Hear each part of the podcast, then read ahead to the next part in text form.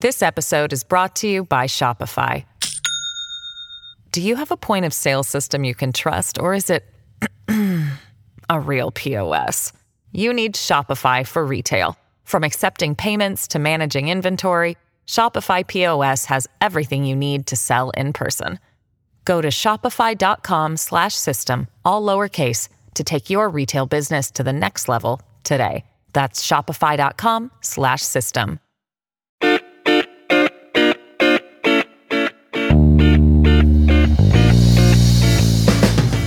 Hello, and welcome to the Slate Political Gabfest for July 29th, 2021, the Medieval Battle Edition. I am David Plotz of CityCast. I'm here in Washington, D.C., and I'm joined, of course, by my dear friends, John Dickerson of CBS's Sunday Morning Face the Nation from Connecticut. Hello, John Dickerson.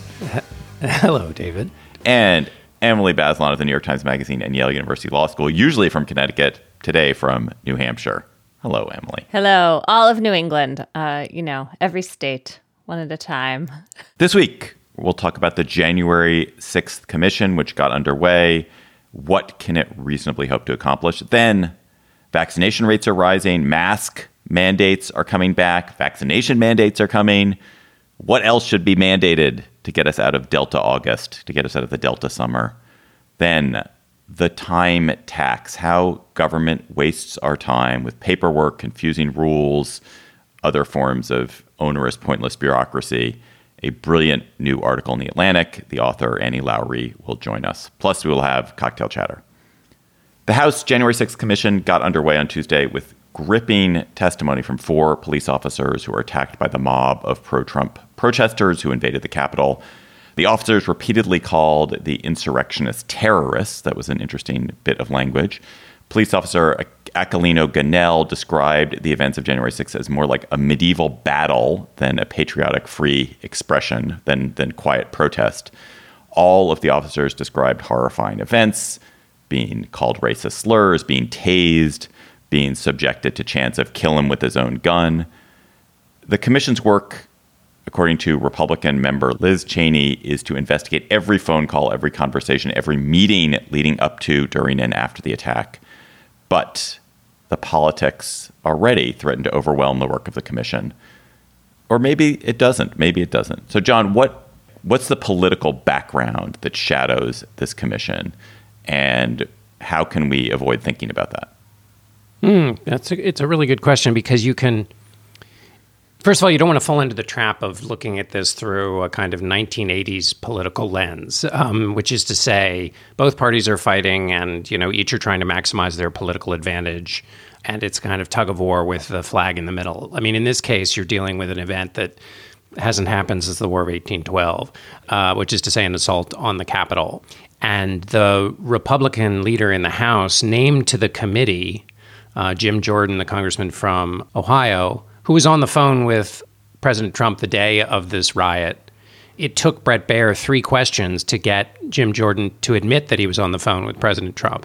So that was the person that the House leader was going to name to the committee, someone who promulgated the idea that the election was stolen. And the leader of the House Republicans promulgated that idea on January 5th himself. Liz Cheney, the other person on the committee, said to Jordan on the day of the as the riot was going on, "You effing caused this."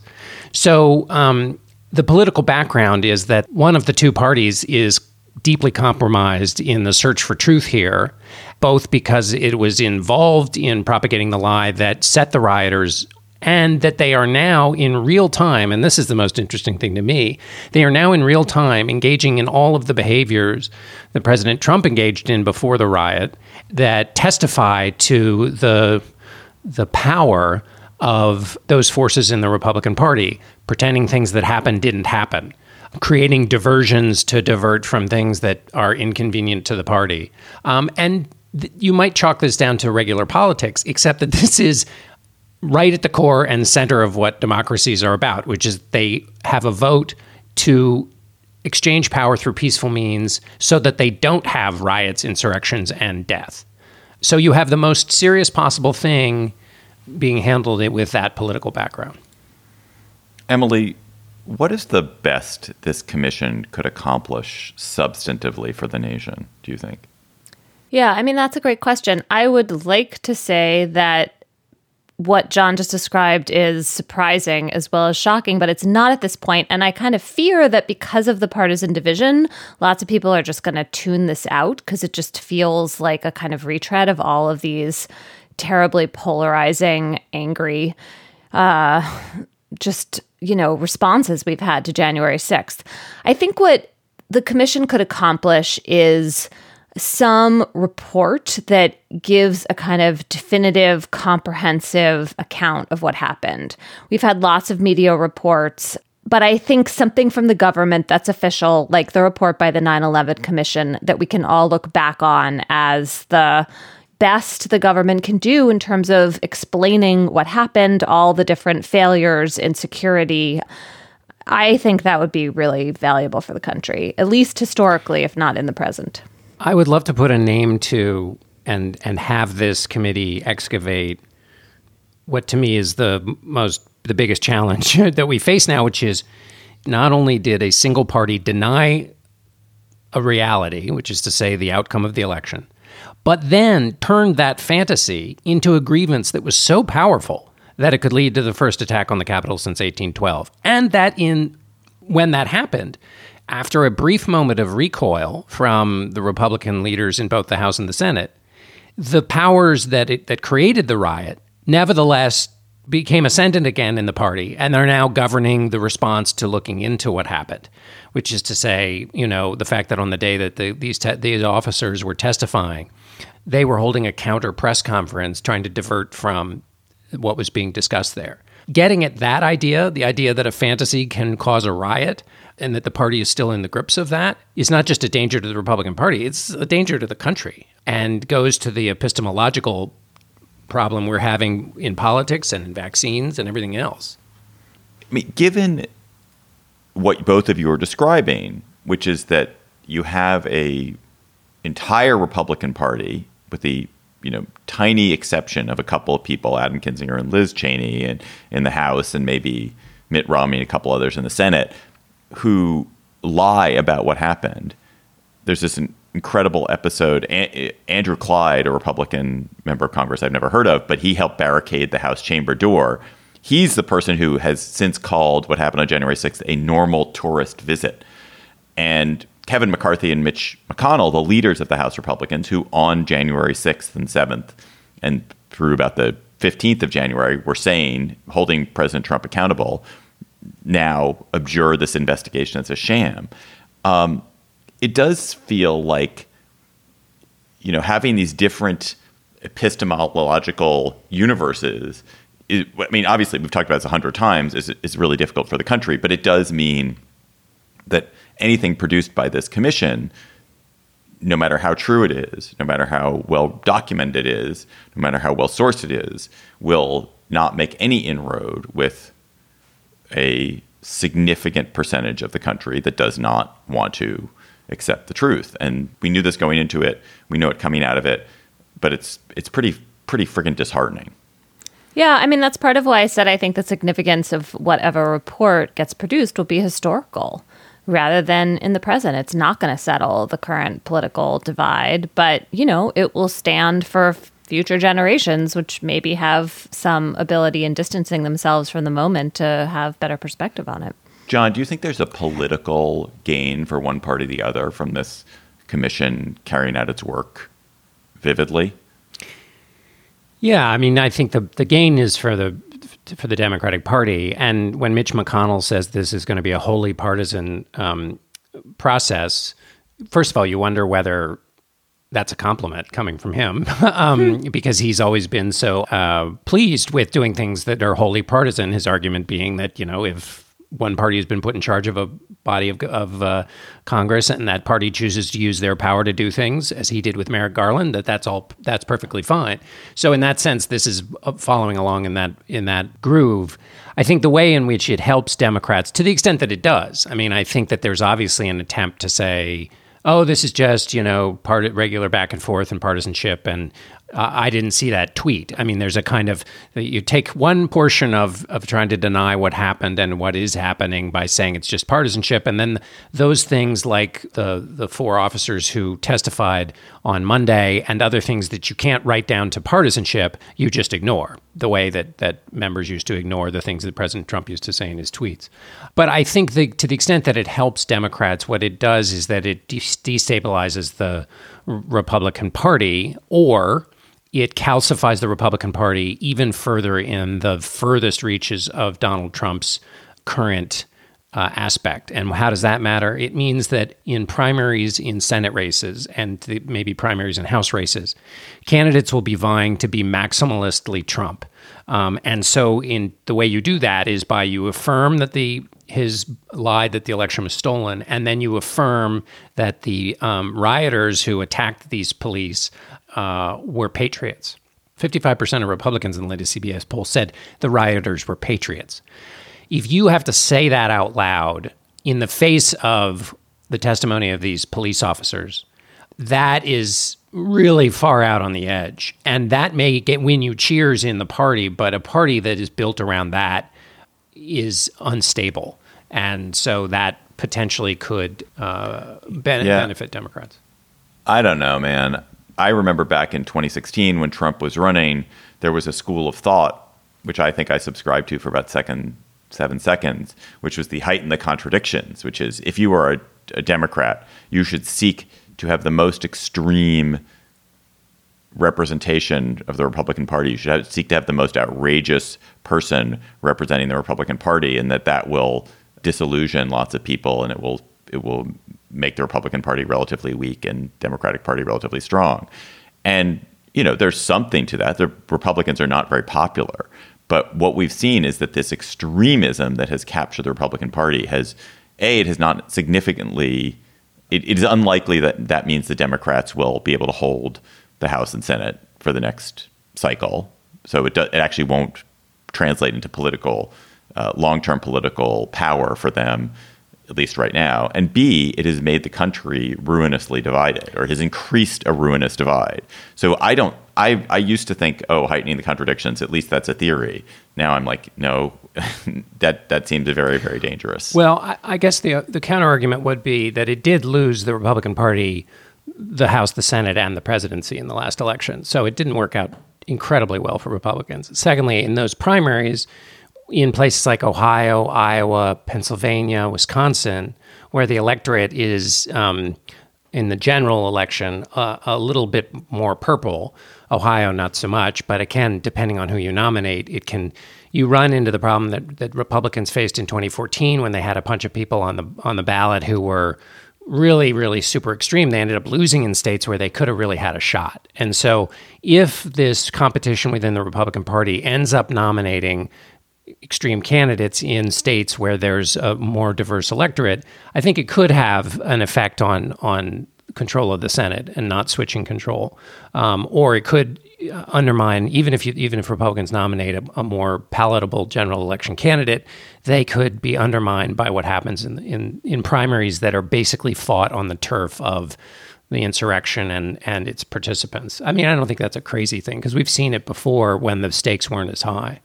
I mean, it is a marker, right? Like a sticker that you can kind of affix to someone that shows that they're not really in touch with reality and not protecting the democracy sufficiently. I realize that's not the only way to spin it, but it has that in it.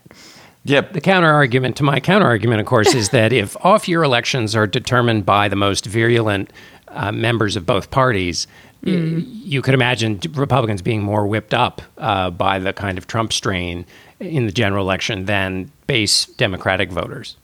Slate Plus members, you support the great journalism that Slate does. You also get benefits from Slate by being a member. You get bonus segments on the GabFest and on other Slate podcasts, as well as no ads on Slate podcasts.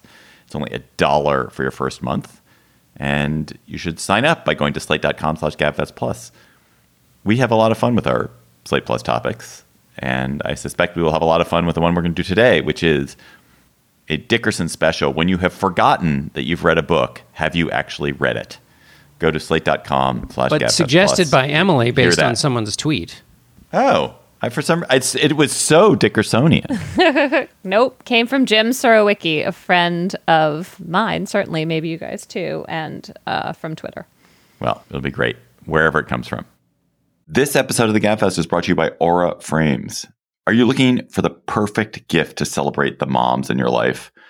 Aura frames are beautiful Wi Fi connected digital picture frames that allow you to share and display unlimited photos. It is super easy to upload and share photos via the Aura app. And if you're giving Aura as a gift, you can even personalize the frame with preloaded photos and memories.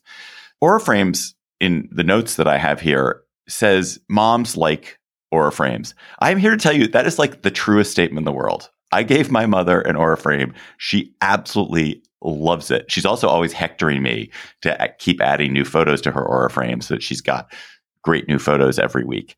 So think about giving your mother or grandmother or aunt or sister or friend an Aura frame for Mother's Day. It was named the best digital photo frame by Wirecutter and selected as one of Oprah's favorite things. Aura frames are guaranteed to bring joy to moms of all ages. And right now, Aura has a great deal for Mother's Day. Listeners can save on the perfect gift by visiting auraframes.com to get $30 off plus free shipping on their best-selling frame. That's A-U-R-A frames.com. Use code GABFEST at checkout to save.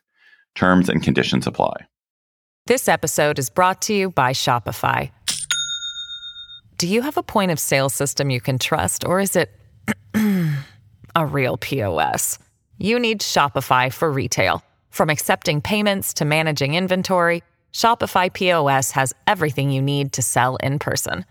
Go to shopify.com slash system, all lowercase, to take your retail business to the next level today. That's shopify.com slash system. so much pandemic news in one week. We had vaccine rates ticking back up because of Delta alarm. We had news that a bunch of companies, universities, and some governments, some local governments are mandating vaccines for employees or attendees or people who use their services. And the Department of Justice declaring that such mandates are fine, even for the emergency use COVID vaccines. At the same time, the CDC restored its masking recommendation for the vast majority of the country and also recommended universal masking for schools next year. So, Emily, it's a lot of stuff happening. I want to start actually with the vaccine mandates. A lot of companies are saying you're going to have to get vaccinated to get back to work. There's this amazing example of this Houston hospital system, which mandated vaccines to much controversy and has had 97% compliance, which is pretty impressive. So, do you think vaccine mandates are a key way for us to get out of this? And are you impressed by the Department of Justice's legal claim that they are that they are legit, or is that not good enough yet? So I am starting to feel more and more like we need these mandates and that it's better for them to come from employers and maybe local government um, than the federal government. Although President Biden seems to be completely doing an about face after saying like it's not the federal government's role to do this. Earlier in the week, he's now, um, it seems, about to announce a mandate of some kind for federal workers.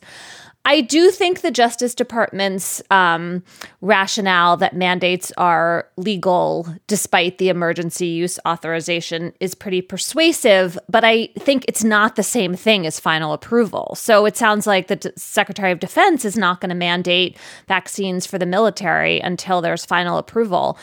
And I have to say, I get that. And I think like this part of it is really on the FDA.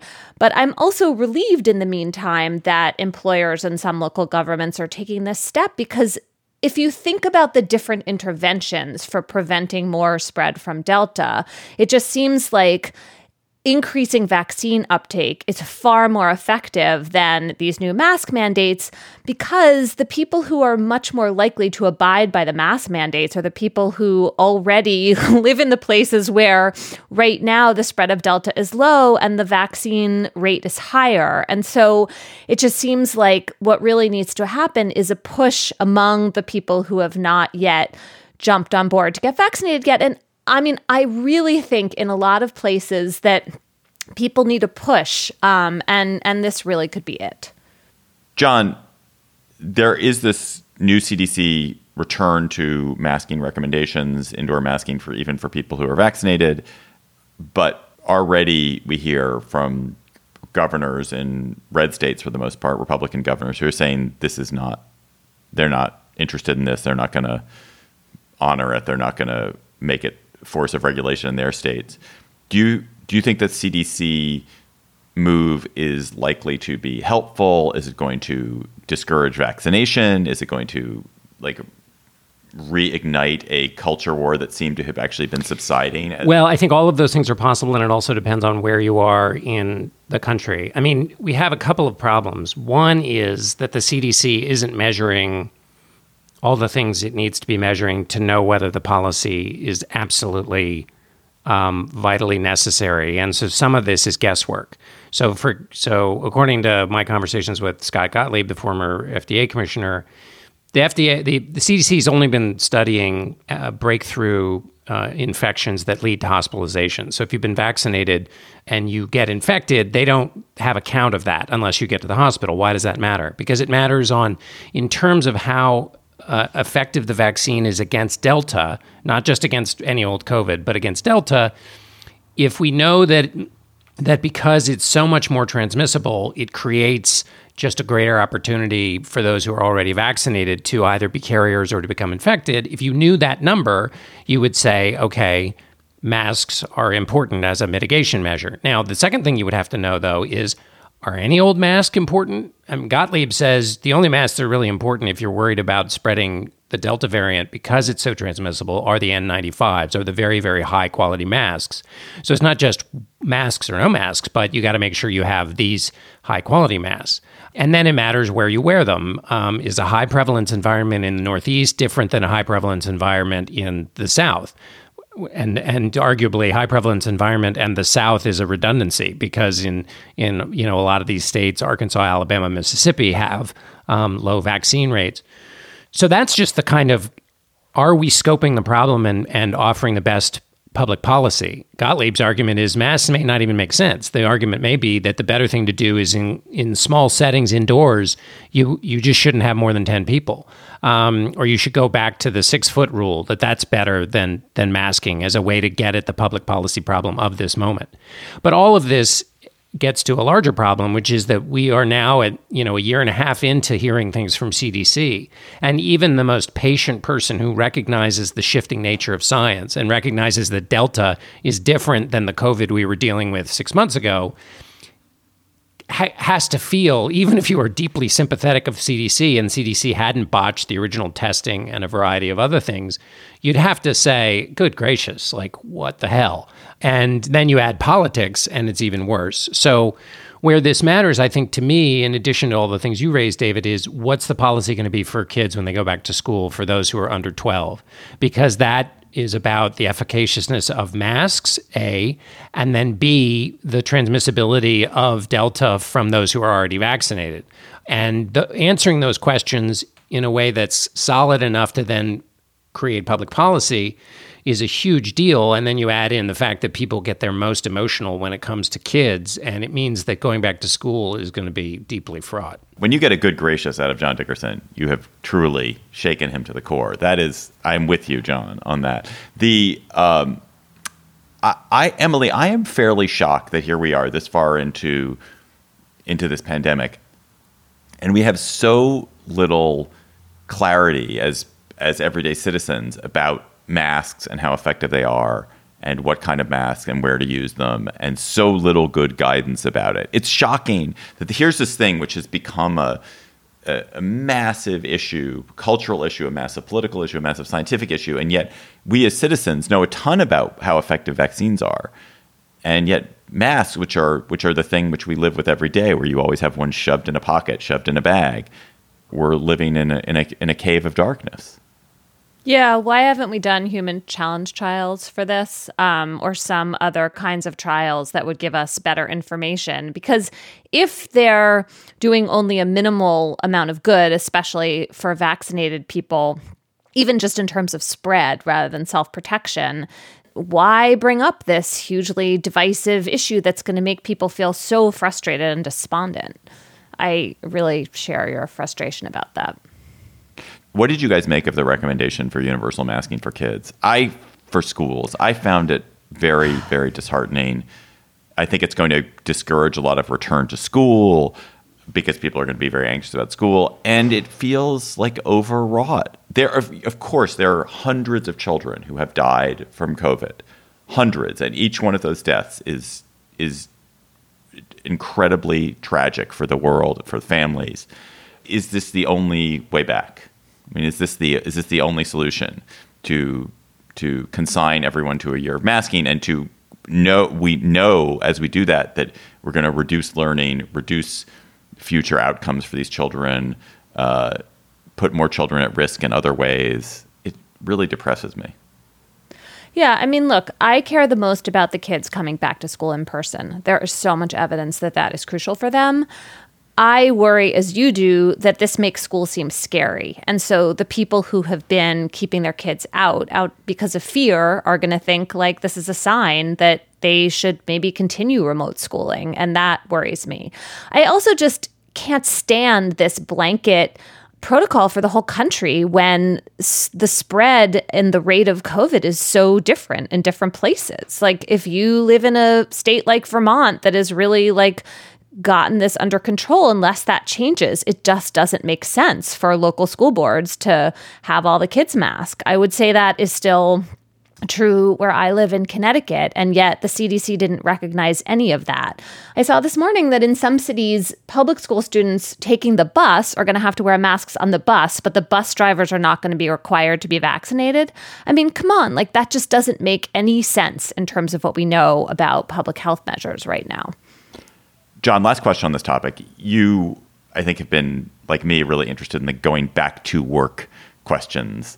Do you think that the what's happening with the mandates, with with Delta, with some companies proposing full scale return to work, some companies clearly going in other directions.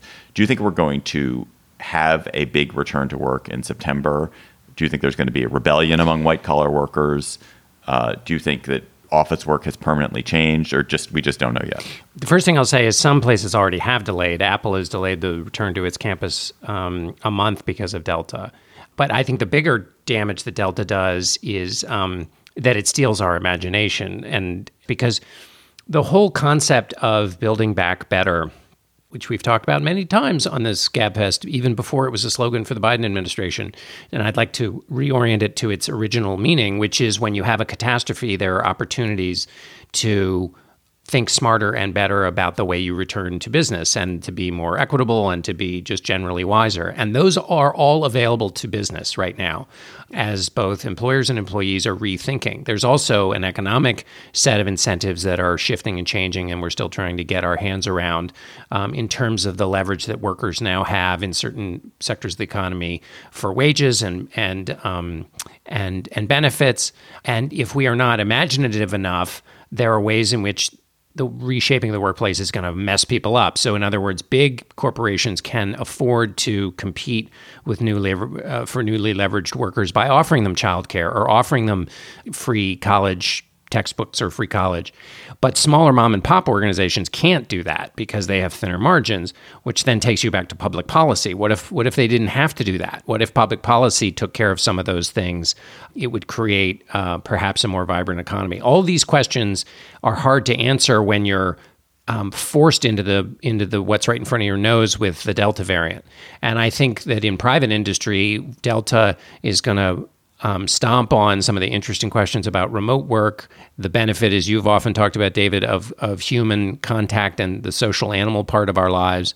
And it's a shame because if you don't think about those now, once everybody gets back into the office or back into the sort of post COVID swing of things, you won't have a chance to reorganize the world around ways that could be much more efficient, both for capitalism, but also for individuals who are trying to live lives of meaning. This episode is brought to you by La Quinta by Wyndham. Your work can take you all over the place, like Texas. You've never been, but it's going to be great because you're staying at La Quinta by Wyndham. Their free bright side breakfast will give you energy for the day ahead. And after, you can unwind using their free high speed Wi Fi. Tonight, La Quinta. Tomorrow, you shine. Book your stay today at lq.com. Every so often, you read an article that makes you notice something that is incredibly obvious and something that's so obvious you didn't even notice it, something that's obscene and terrible and intolerable, and yet it's tolerated because we just don't even notice it. That is the case with the time tax, an article by Annie Lowrey in The Atlantic this week. Annie shows with stunning example after stunning example how the United States government and also other institutions in the US have set out to make it difficult and sometimes almost impossible for people to get its benefits and made it especially hard for the poorest among us to do that. It's really about how bureaucracy is pointlessly, pointlessly, pointlessly, stupidly wasting time, energy, and money and eroding the social safety net and eroding confidence in government. And once you see when you see it, you're like, oh my God, what are we doing? What the hell is going on? So we're joined by Annie, frequent Gabfest guest, and you're an Atlantic staff writer, I'm guessing, Annie. I am. Is right? Yeah. Because everyone is. Uh, yes, everyone is. Uh, so thanks, thanks for. That's where we're headed. Every last one of us. uh, Annie, let's start with Europeans. You talk to Europeans. I always talk about how hard it is to be an American. Yeah. Which, by which they mean that some simple things that government can do to help are made very hard in this country. So, can you tell us what that means, or cite cite us some examples, just so we understand what the time tax is? Absolutely. I kind of think that this falls into a couple buckets. So, one is that American safety net programs, if you qualify for one, you're likely to qualify for several. If you qualify for food stamps, for instance, it's pretty likely that you qualify, though not entirely certain that you qualify for something like Medicaid. And none of these programs talk to each other. They are administered by completely different agencies with completely different rules. Some are federal, some are state, some are local. So when you apply for one thing, uh, very often there's no cross eligibility to others, although in some places, in some states, there are. So that's kind of one thing. The second is that American programs tend to come with huge numbers of hurdles beyond just, are you poor enough to get this, which is a hurdle in and of itself. So there's often really complicated enrollment and then maintenance criteria. So one example of this is something called work requirement. So to get a food stamp or a SNAP benefit, as they're sort of formally known, you have to log in and demonstrate that you are either working or looking for work in most cases. So they suspend that requirement during recessions, but generally you have to do that. And that's actually kind of really annoying to do because you have to have a way to do it. And so people are constantly getting kicked off for just not being able to meet the requirement, even if they are working or looking for work. Uh, notably, the work requirements do not actually increase the number of people who are working, which is a really important part of that. They're completely ineffective. Um, and then the third thing is that um, very often, even once you have some kind of benefit, um, there's these sort of like ongoing, this is kind of part of the second thing too, right? Like, you know, these ongoing paperwork requirements that tend to kick people off really quickly. And in other countries, they don't have, have, have that or do that. And notably, this is this is very very true for safety net systems, but it's also true when you kind of step back and think about like why why do we have to file our taxes? The government already knows how much we owe people talk about how hard it is to be released from a sentence and then have all this paperwork and all these check ins to do, that kind of thing. Why do we have this really complicated system of health insurance when, you know, in other countries it's just provided um, and you pay for it with your taxes? And there's, you know, like a lot of other examples of this. Once you start seeing it, you kind of see it everywhere. Yeah, that is so true. And I thought the one of the genius aspects of this piece is you're calling this a time tax because just giving it a name allows you to kind of focus in on it. And I wondered if the idea for this piece kind of crept up on you over time, partly because you had these a bunch of vivid different examples, and partly because it's something I've noticed over and over again in my reporting, mostly about poor people. But I think I tend to just kind of skip over it because the problem is like it's very frustrating, but it also feels kind of boring and routine. And um, and one of the things you mentioned, which is so important, is the tendency to blame people when they have trouble with this. Like, oh, if they were just more clever and with it, they were fi- will figure it out. And I thought you did such a great job of showing why that's just really not true. To the latter point, there's this really interesting body of evidence that's coming from a group of researchers in really disparate fields anthropologists, doctors, um, researchers of stress that show that being poor in a high inequality society like the United States actually impacts your cognitive abilities and so some of the research on this basically shows that, that being poor is the equivalent to like pulling an all nighter. It's so stressful. You have so many decisions to make that it's really hard to just keep up with paperwork. So even really generous benefits people miss out on because they're just struggling so much to stay alive. It's like, I can't fill out a 40 page form right now, right? I can't even think about that.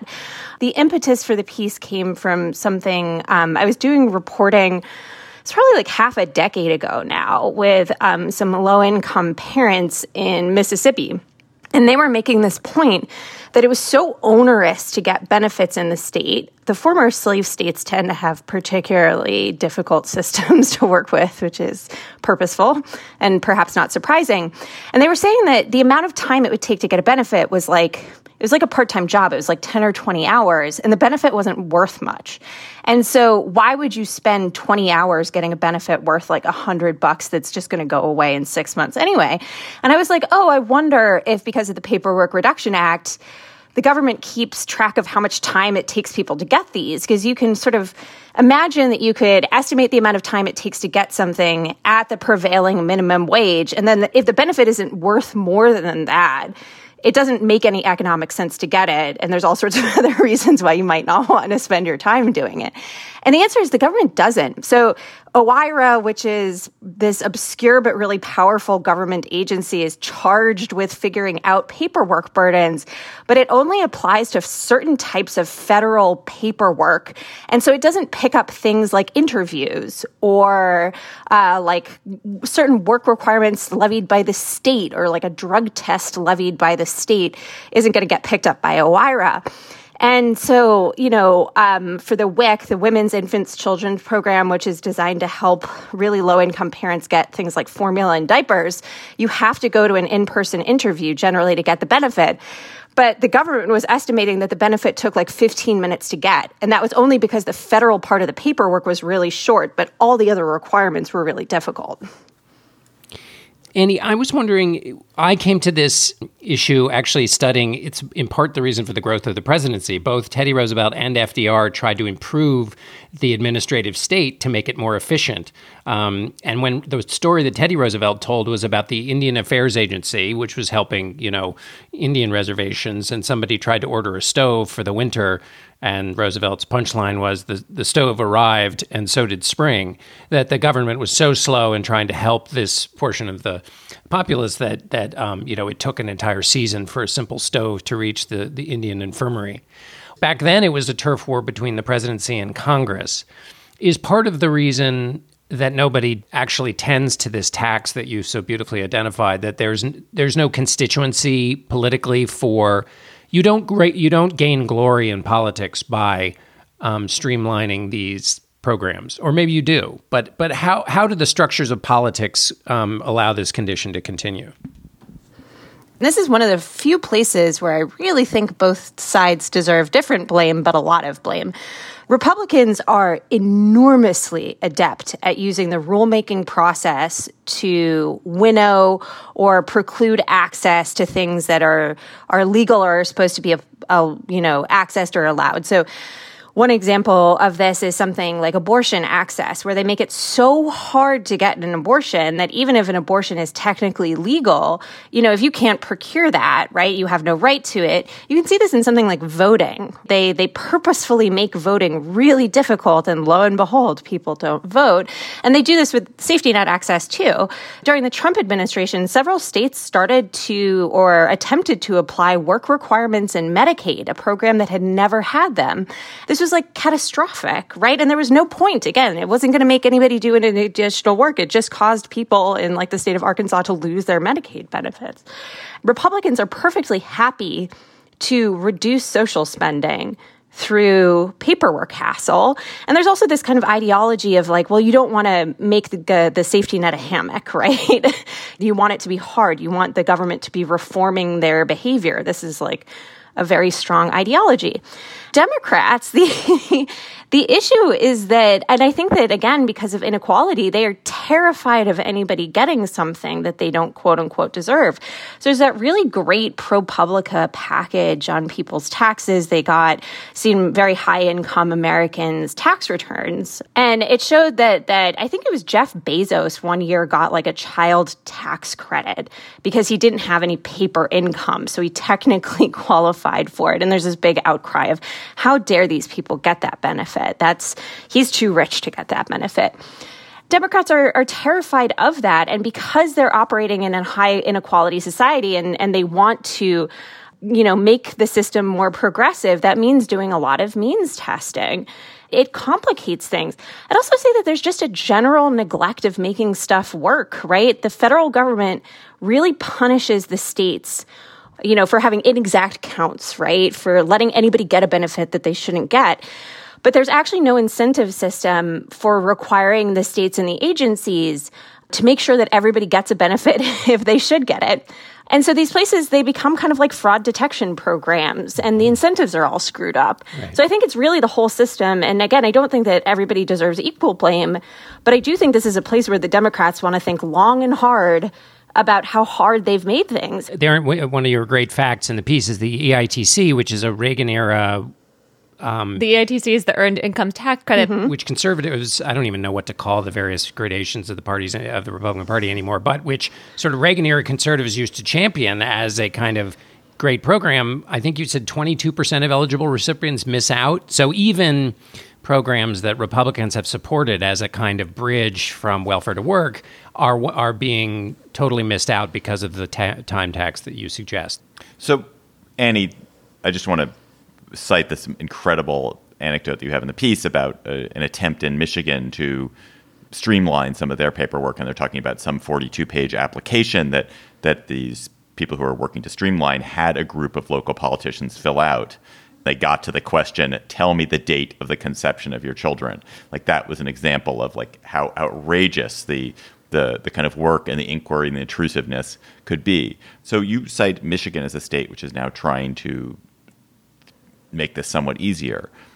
We do have the example of Social Security, which isn't so bad. I think Medicare and Medicaid are not so bad, or Medicare in particular is not so bad. Yeah, um, Medicaid um, but, once you have it is not is not too bad.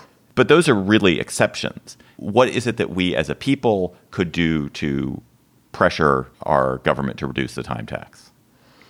I think the really hard thing is that you need legislative fixes. The states are operating under a system of federal rules. And in a lot of cases, you need the federal government to actually change some of the legal requirements of these programs or at least create bigger waivers so that the states could do more to streamline these systems.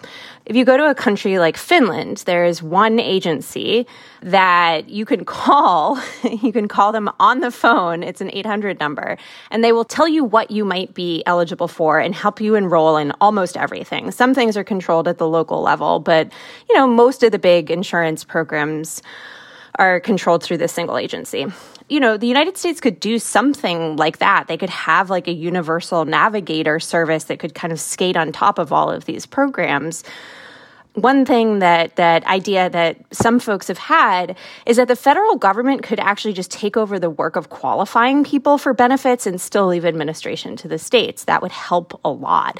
There's like like no end of ideas or options to make it better, but you do actually need um, a lot of executive effort and and I think probably a bill in Congress for the really big stuff.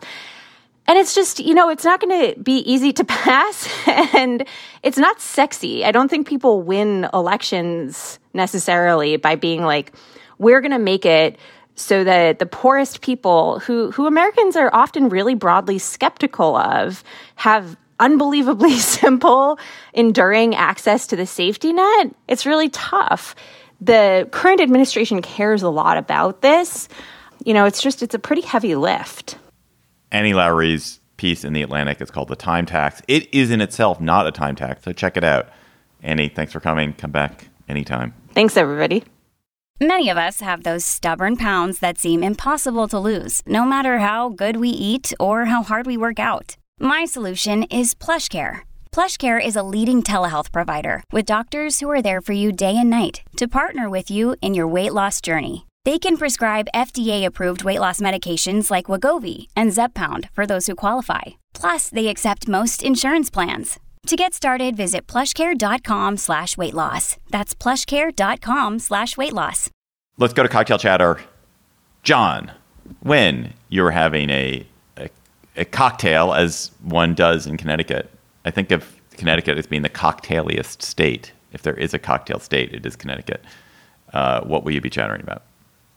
That's a good. That's a really good point, David. I feel like that's true. Um, although in a kind of in a kind of alcoholic Cheever esque. Yes, exactly. No, I was just thinking of John Cheever exactly as you said that. I mean, you've got some chi- somewhere uh, adjacent to the cocktail are some chinos and um, and some bitter recriminations for um, slights long ago. Um, Anyway, but not in the Dickerson household where it's one flowering bath of love after another. Um, my uh, chatter is about a piece in the um, in the Times on um, misinformation for hire. Max Fisher wrote the piece. Chris Krebs, who was the Trump administration official in charge of cybersecurity and infrastructure security at Homeland Security Agency, has been talking about this too. Is basically the way in which the misinformation that we've we've recognized and suffered from as a result of the Chinese uh, Chinese and Russian efforts to destabilize our public square We've seen it with respect to vaccinations, where it's not not just misinformation from the anti-vaxxers, but also organizations and outfits that are out there whose job it is to confuse the public. Um, and this is happening all over the world. And there are now private companies, sort of PR company type things that are popping up with these misinformation campaigns. And it just brings us back to this thing we've wrestled with for so long, which is the benefit and necessity of learning how to sort public information quickly and cleanly and also avoid um, all the rabbit holes that are being created either by stupidity, bad faith, and now this new avenue, which is private industry creating false information avenues for people to go down. It was a great piece and an important um, topic. Emily, usually from the cocktaily state of Connecticut, now from the less cocktaily, but but sort of uh, also maybe a winter cocktaily state of New Hampshire. Yeah, or you could have like you know just a nice beer by the lake in New Hampshire, or wherever. I discovered a novelist this week, um, Brit Bennett. I'm sure I should have discovered her long ago, but I read a book by hers that I'm still thinking about called The Vanishing Half, which is about two sisters in Louisiana. I won't say more than that because I didn't know anything about it when I started reading, and the surprises in it were excellent, I thought. And she's also the author of an acclaimed novel called The Mothers, which I'm now about to start reading. So um, if you haven't already checked this book out, I'm sure I'm totally late to this, and many people will write in to say, How did you not know about Brit Bennett years ago? But in any case, I recommend these books. My chatter I went back to a museum for the first time since pandemic. It was really great. I'm not a huge museum goer, but it was really great. It was a great way to have an activity.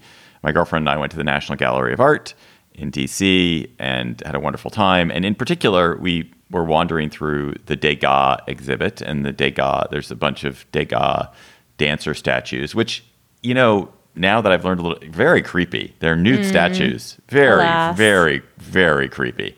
Didn't love those. But within the Degas um, is a set of six paintings by a painter I've never heard of named Louis Maurice Boutet de Monvel, who is a French painter from the early 20th century. And they're paintings of the life of Joan of Arc.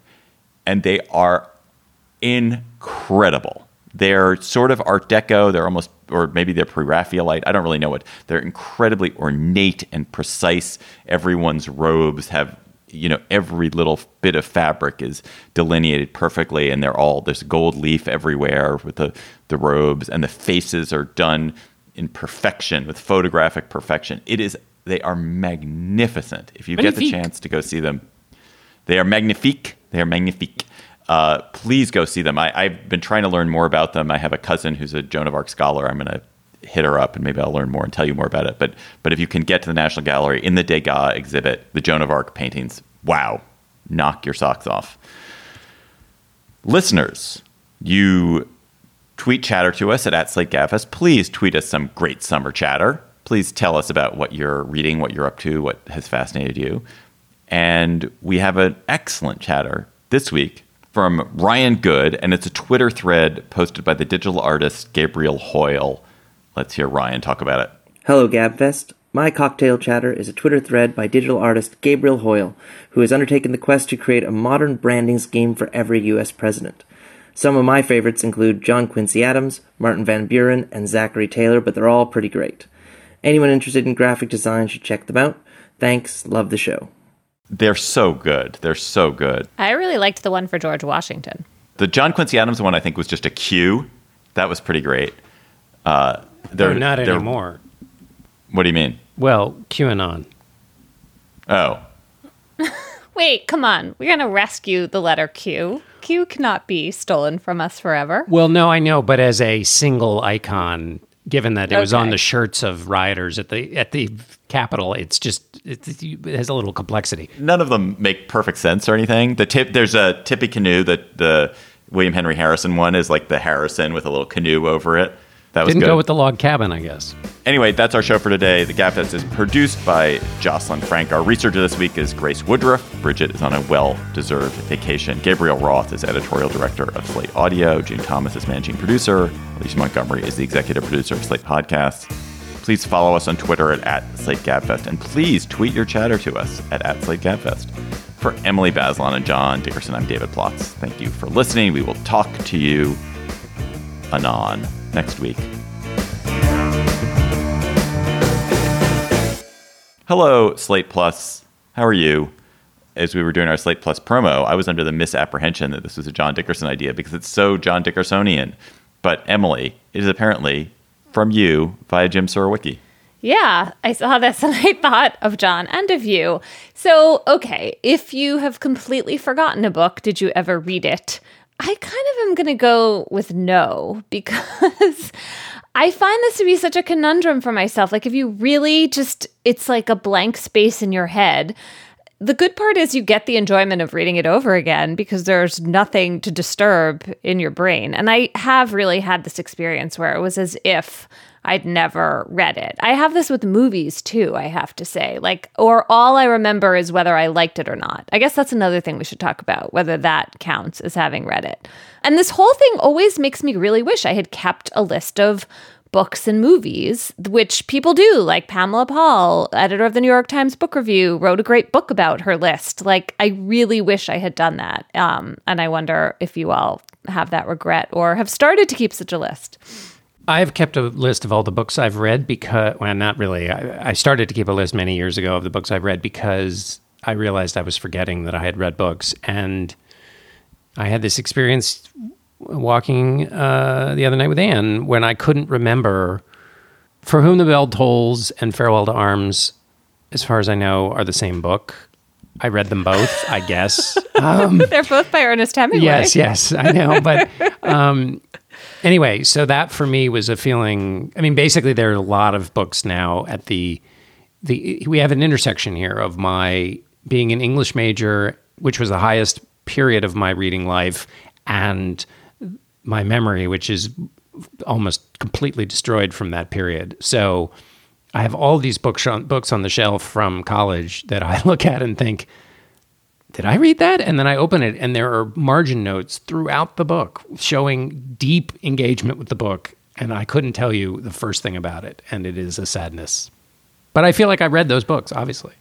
Well, there, first of all, there are lots of things that one has forgotten which have still marked you, that have still imprinted 100%. on you in some way. So True. you could have completely read a book and completely forgotten you've read a book, and yet it still had an impact on you. And that's true of also a piece of music or a thing that you ate or a painting that you. That was just a snippet from our Slate Plus conversation. If you want to hear the whole conversation, go to slate.com slash gabfest plus to become a member today. Hello, it is Ryan, and we could all use an extra bright spot in our day, couldn't we? Just to make up for things like sitting in traffic, doing the dishes, counting your steps, you know, all the mundane stuff. That is why I'm such a big fan of Chumba Casino. Chumba Casino has all your favorite social casino style games that you can play for free anytime, anywhere with daily bonuses. That should brighten your day a little. Actually, a lot. So sign up now at chumbacasino.com. That's chumbacasino.com. No purchase necessary. Group. Void were prohibited by law. See terms and conditions. 18 plus. Hi, this is Dahlia Lithwick, host of Slate's legal podcast, Amicus. If you're listening to this show, you might be interested in Amicus's live show that we're hosting in Washington, D.C. on Tuesday, May the 14th. My colleague, Mark Joseph Stern, and I will be talking to some amazing guests, including Sherrilyn Ifill and a sitting state Supreme Court justice all about how originalism, a relatively recently invented way of interpreting the Constitution, has taken over the Supreme Court and radically reshaped the law. It's been doctrinal rocket fuel for the conservative legal movement and facilitated the rolling back of abortion rights, the expansion of gun rights, and the obliteration of the separation of church and state. And as another wildly consequential Supreme Court term careers to its end, the court's originalists are on a tear. But there's something you can do about it, and we hope you'll join us in DC on May 14th to explore the possible pathways out of the current situation. Go to slate.com slash amicus live for tickets.